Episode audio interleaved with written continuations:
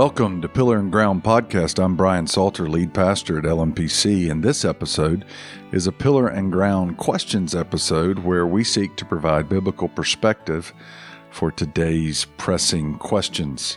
And today we're joined by Tabitha Kapic, an LMPC member who, who works here on the mountain and around the world, really, with Chalmers Center. And we're going to be addressing the following question what are the biggest mistakes we make as followers of Jesus when it comes to serving our community in a way that will be welcomed? A reminder to everyone listening, we had a small focus group come up with some questions initially. And we are receiving questions from anyone that has a question they want us to address on the podcast. You can submit that to the information in the show notes. But this question was, was brought to us through the focus group. What are the biggest mistakes we make as followers of Jesus when it comes to serving our community in a way that will be welcomed? And before we get to that question, just wanted to have you talk a little bit about what you do, your work at Chalmers Center, where you address things like this often. Yeah, thanks for having me. You bet. I'm excited. Um, I am the Director of Innovation at the Chalmers Center. And um, the mission of the Chalmers Center is to equip the church and Christian nonprofits to uh, walk alongside the materially poor. Mm. Um, and we say till poverty is no more. Mm. Um, and so, yeah, I worked for Chalmers in the early 2000s and took uh, 15 years off from working with them, worked with other people. Now I'm back. So started yeah. back in 2019. That's great. And we'll put the, the link to the website for Chalmers Center in the show notes as well for those that may not know about it. Can yeah. go learn and, and so you you face these questions a lot. So just what are the biggest mistakes yeah. that you find we make as followers of Jesus? Yeah, I I love to start answer that kind of with a story. Yeah. So please.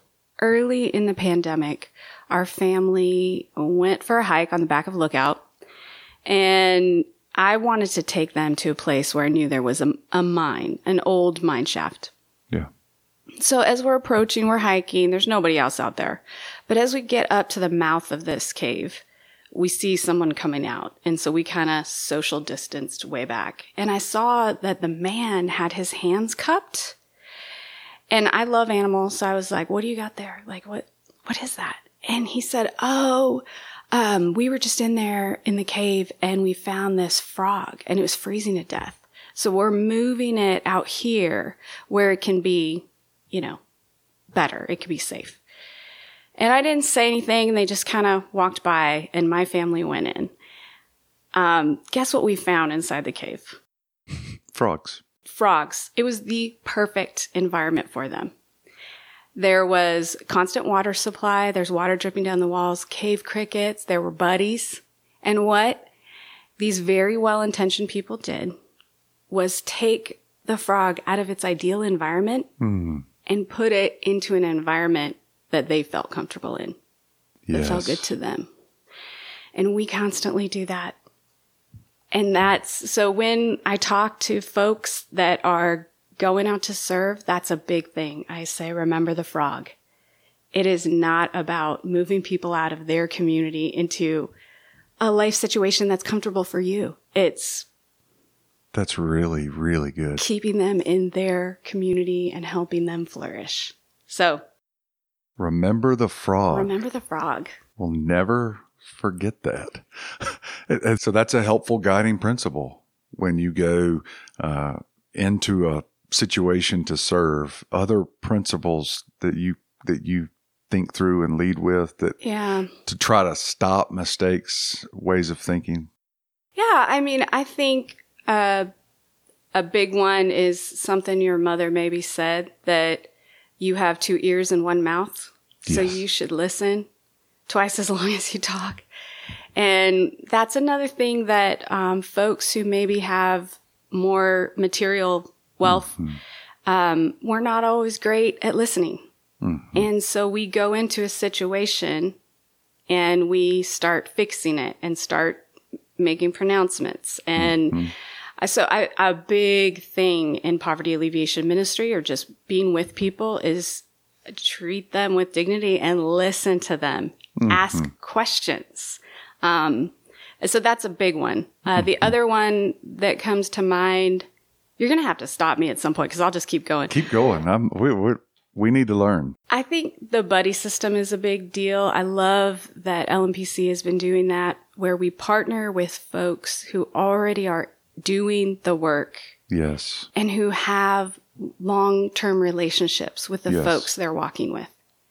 And, um, you know, that buddying up with people already there is, is hugely important. hmm And it's really easy, I think, sometimes to go into a situation where you're buddying.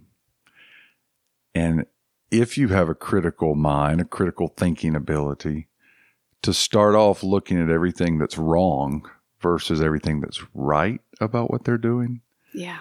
And that's when we start trying to correct and fix stuff. And that's a pretty that's a pretty tragic mistake a lot of times when you're buddying with people, would you say?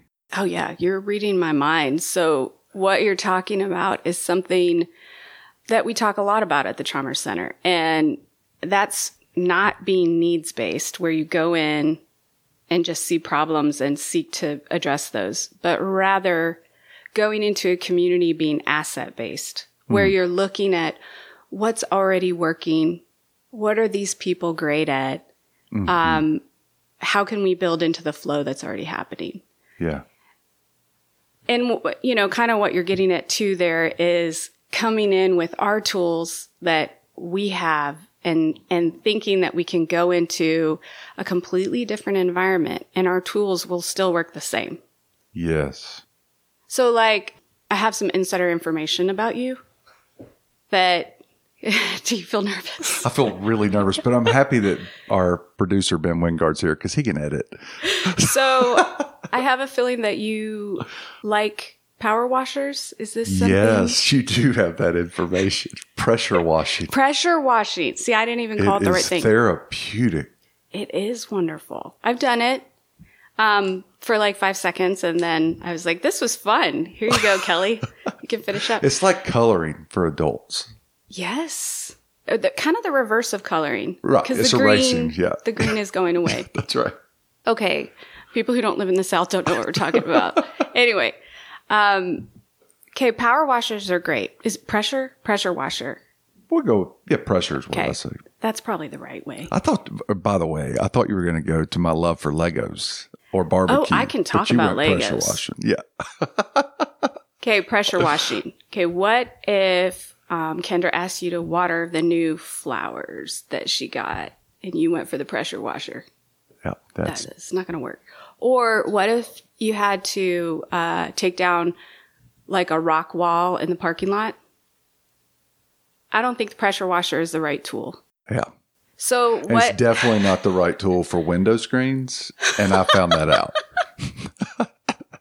it uh, destroys window screens. This is perfect. See, this is a perfect metaphor. So we take tools Yeah. that we have that work in certain contexts and we try to translate them down in material poor contexts and just that's what we're doing. We're going into the screens or the flower hmm. beds or whatever mm-hmm. with a tool that is not going to work. Or if like you and I just got dumped into a UFC ring and, and we we've seen On the same team, I hope so. Yeah. I don't want to fight you. I'm going to be like pasted to the side trying to stay out of the way. But we think like, oh, we've seen this done. We could do it.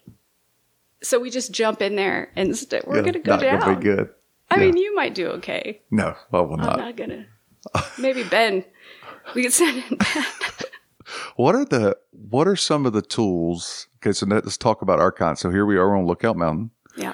We all know that uh, recently Lookout Mountain, Tennessee, was uh, named as the wealthiest zip code in the state of Tennessee per capita. So, if we're going down to serve a ministry in Alton Park or on 12th Street in Chattanooga or where there's poverty, what are some of the tools we mistakenly take based on kind of our socioeconomic um, assumptions and and the way we work? Yeah, I, that's a great question. I think that one thing that we we maybe don't all know about is the humanitarian humanitarian spectrum. Yeah. So there's three different types of interventions, and I promise I'm answering your question. Yeah. When there's been a disaster or people are on about to die or in that kind of life and death situation, that is relief. okay. So you it requires a relief intervention to save lives. So you're digging people out of uh, Rubble. earthquake rubble or you're getting trees off the road or whatever or someone needs nutrition okay and then you have the session the part of the spectrum after that is rehabilitation. Mm-hmm. So you're trying to help the people get back up to a, a an acceptable standard of living. Mm-hmm. Um, and then beyond that is development. So you're improving their standard of living from before. Okay. and so sometimes we go into situations and we use the wrong part of the spectrum. Mm. So we think what we need to do is relief, life saving stuff, when really th- this person needs development. They need job skills training or something totally different. They're Yeah. not in that. So that's a big thing, a big framework to have in mind so that you're using the right sort of intervention. But when we, when we go down, um, down the mountain, isn't that weird that we say Yeah. when we go down the mountain? But, um, when we go into other contexts, materially poor contexts, we need to rely on our buddies, you know, remember the frog. And the biggest thing it takes is time in relationship Yes. you you've got to learn uh, to use your Lego that you also like Legos. Um, if you think about Lego bricks, separate bricks as assets of the community, not your assets, theirs. Uh, you can build all different things depending on how you put them together. There's not one way. Um, but yeah, and the other thing I'd say is sometimes uh, if you have type A folks that get into um, a materially poor situation, for instance, like a tent encampment for homeless folks that have created that, man, we can scale that. Our our community up here, we could make it better. Like, hey, it's muddy. Let's get gravel Yeah. in here. Let's uh, make better building materials. Well, in that case, you're addressing symptoms. And so the mud's going to come back. And the thing, so if you only address the symptoms, you got to get further down. You have to keep- asking, why is it muddy? Why are, you know, Yeah. so yeah. The why questions are really important. Mm-hmm. Um, I've been down with you uh, to serve with our friends, Markel and Diane Moore, who I hope to have on the show soon. shout out to the Moors. They're shout out to the best. Moors and Vision of Mercy. A lot of folks in Lookout have been going, uh, which has been really good to feed the homeless on Saturday mornings and supply them with essential kits. And um, the thing that I'm wondering when we're talking about, you know, going and serving in a community in ways that will be welcomed, it's like, how do you see poverty, like in those tent cities in those areas, and not hurt, and also have hope? So it's kind of a twofold question. What you, you address some of the don't hurt, like ask some why questions. Don't just take away symptoms and, but like when I go down there, it's hard to leave with hope. Yeah. But at Chalmers Center, y'all see a lot of situations that would you would think, how is this going to change? But how do you minister in those situations with hope? Yeah, I I mean for me the hope comes in building relationships with the folks and hearing their stories. Yeah, And you know, we have the privilege at the Chalmers Center of getting to talk to folks on the front line who share with us the stories of God's deliverance. Um, I was just on a call yesterday uh, with a, a team in Illinois, and they did a journey map, which is just like, tell us about your day and how you felt throughout it. And they worked with this man who was in their rescue mission. And as he was going through the journey map, it was rough. Like he basically broke down, realizing how hmm. bad his days were. And the team was breaking down and they laid their hands on him and they just prayed for him. It ended up hmm. being a, a story of God's Holy Spirit pouring out. This man is now doing it, it. He went to an Amish farm with just a Bible. It- God has completely saved him, and he's now ministering to folks that were in his life. So that's where you get it. I mean, Markel and Diana are a perfect example. Yeah. Markel was homeless for over 20 years yeah, and dealt with all sorts of things. there's the hope. Look at Markel That and is Diane so true. Yeah. and see that they're they're walking with people. I love supporting them because they have the relationships with the folks day in and day out. Mm-hmm. And Markel even gets some formerly homeless folks who are transitioning out of, you know, being housing insecure, and they're helping minister to the folks that are currently homeless. Yeah, so that's that's so good. That's the hope. And you addressed something earlier about um, the phrase, you know, we got to go down the mountain. And so I want to ask a question on that. What is, uh, for those of us that live on the mountain, and, and 80% of our congregants live in two zip codes Lookout Mountain, Georgia, Lookout Mountain, Tennessee. So we live on the mountain. What do we need to be mindful of about people who go down the mountain?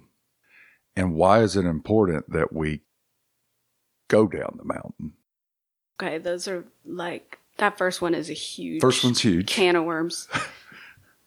Yeah, well, how do we need to think about that? Like, we're people that do go down the mountain to go into these places that have significant need. Well, I mean, I think you know that um, Dr. Martin Luther King Jr. mentioned Lookout Mountain Yes, he did. in his um, I Have a Dream speech. And people know that history. So when you're going downtown, I mean, I took a picture of one of the tent cities in downtown Chattanooga that had Lookout Mountain in the background.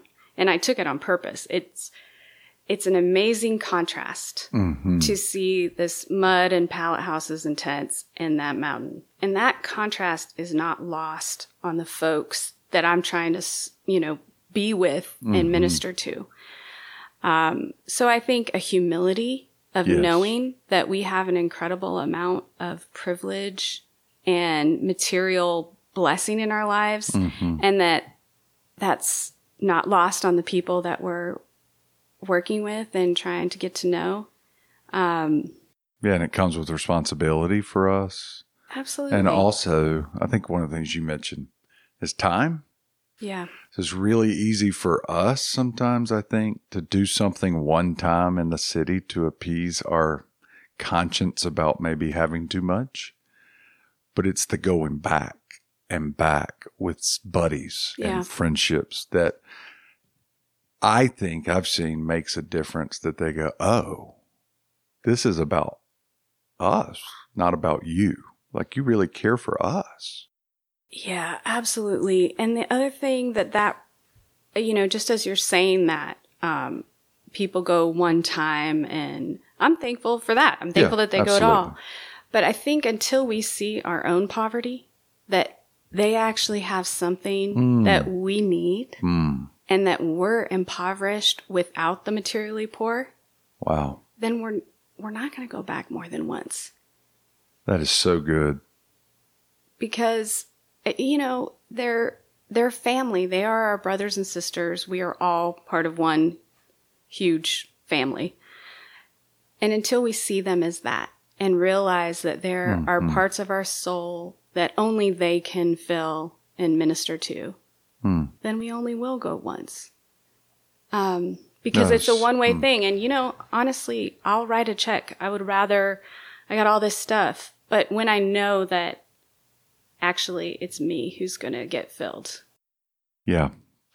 Taking that turn from they need us to we need them is a huge, what you just said, that's enormous.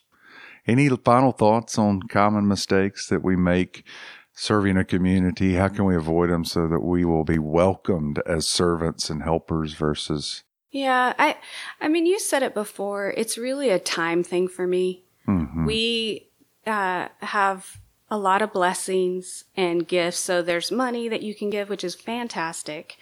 But giving our time is different, right? Like mm-hmm. you you spend time with your friends and it's mm-hmm. natural. And I think just realizing I don't want to set too high a barrier for people, but realizing it's going to take more time than you think mm-hmm. because I get into those situations and I just want to fix everything.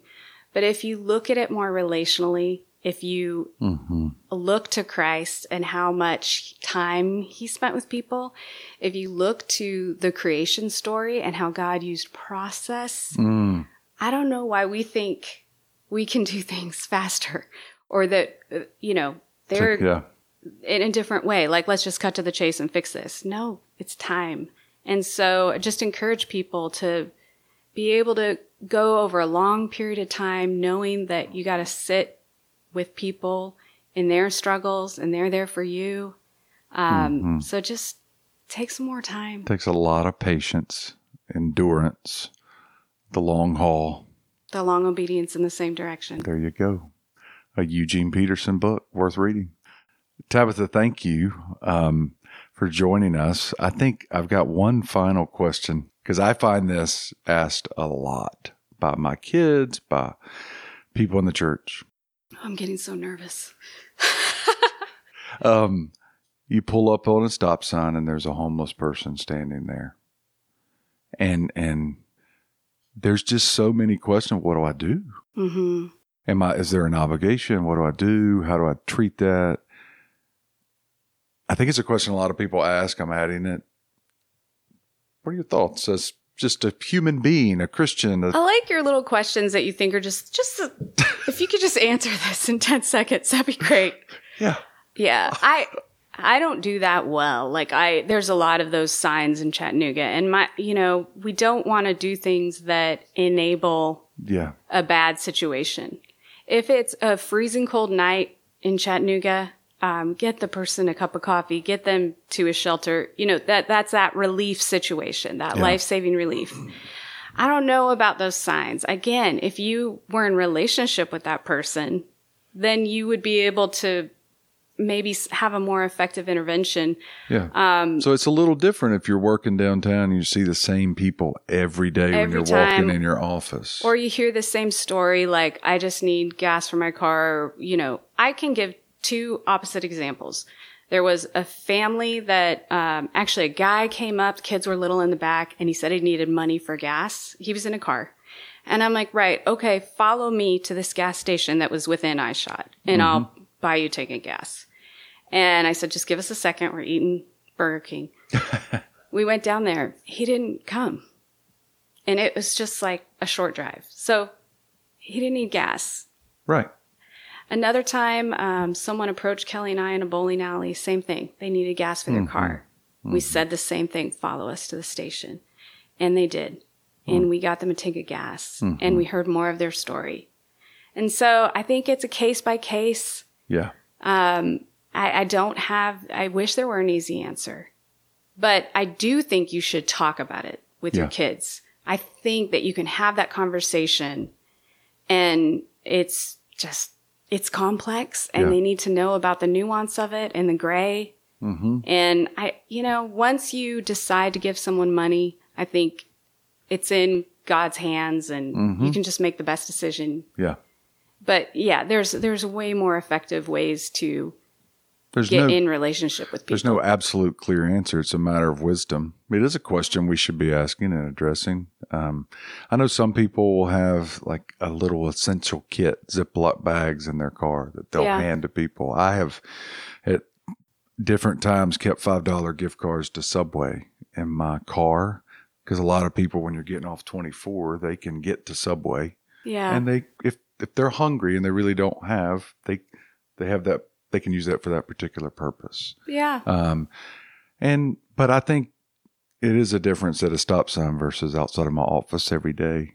If you see the same people every day and you don't know their names, that's a really important starting point yeah, to just treat them like a human. yeah. eh, Give them the dignity that they already have, or acknowledge the dignity they already have. Um, when Kelly and I lived in London, uh, you know, panhandling is a big thing in any city around the world.